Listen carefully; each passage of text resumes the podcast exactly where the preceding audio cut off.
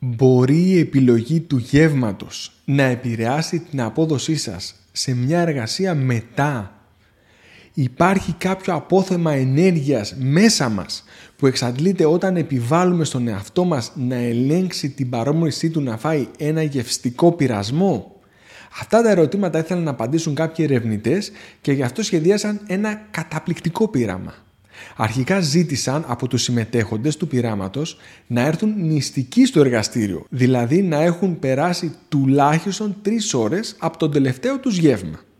Τους είχαν ξεγελάσει ότι θα συμμετείχαν σε ένα πείραμα γεύσης.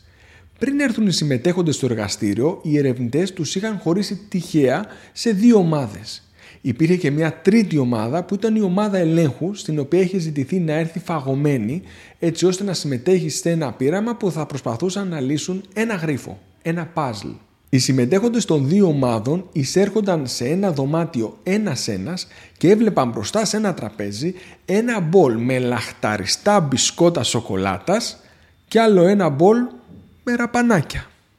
Οι ερευνητές είχαν ψήσει τα μπισκότα σοκολάτα σε ένα φούρνο μέσα στο δωμάτιο λίγη ώρα νωρίτερα, έτσι ώστε το δωμάτιο να μοσχοβολάει σοκολάτα και ζάχαρη.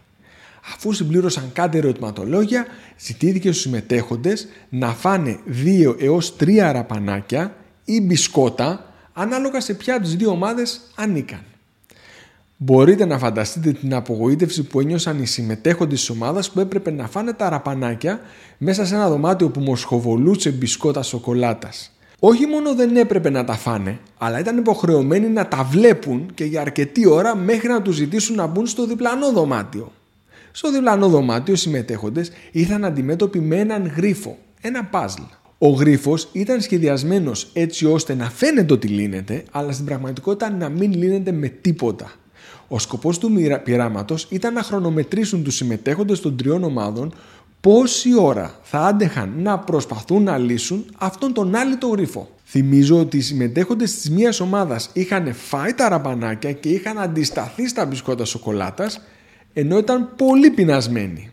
Οι συμμετέχοντες της άλλης ομάδας είχαν προσέλθει πεινασμένοι αλλά έφαγαν τα υπέροχα μπισκότα σοκολάτας ενώ οι συμμετέχοντες της άλλης ομάδας δεν ήταν πενασμένοι και ήταν για σύγκριση. Στον πίνακα βλέπετε πόση ώρα άντεξαν να επιμένουν να λύσουν αυτό τον το γρίφο οι συμμετέχοντες της κάθε ομάδας. Από την ομάδα που έπρεπε να αντισταθούν στον πειρασμό άντεξαν να προσπαθούν για περίπου 8,5 λεπτά.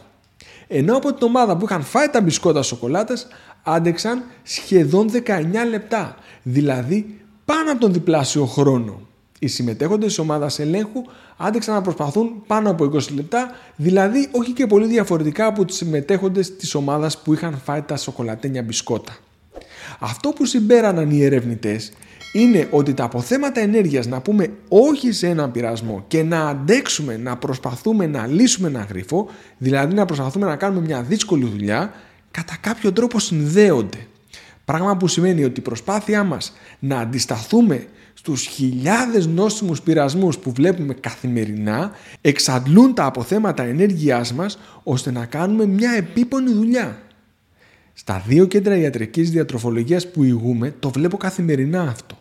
Το βλέπω σε ανθρώπους που προσπαθούν να ακολουθήσουν τις οδηγίες μας για σωστή διατροφή και να αντέξουν να πούνε όχι ξανά και ξανά στους πειρασμούς με τους οποίους έρχονται αντιμέτωποι και στη συνέχεια για να νιώθουν εξαντλημένοι και να δυσκολεύονται πολύ να ανταπεξέλθουν σε μια δύσκολη και απαιτητική εργασία. Να δυσκολεύεται να ανταπεξέλθουν σε μια απαιτητική συναισθηματικά και σωματική καθημερινότητα. Το βιώνετε κι εσείς αυτό; Πρέπει να είναι εξαντλητικό. Ευχαριστώ πολύ.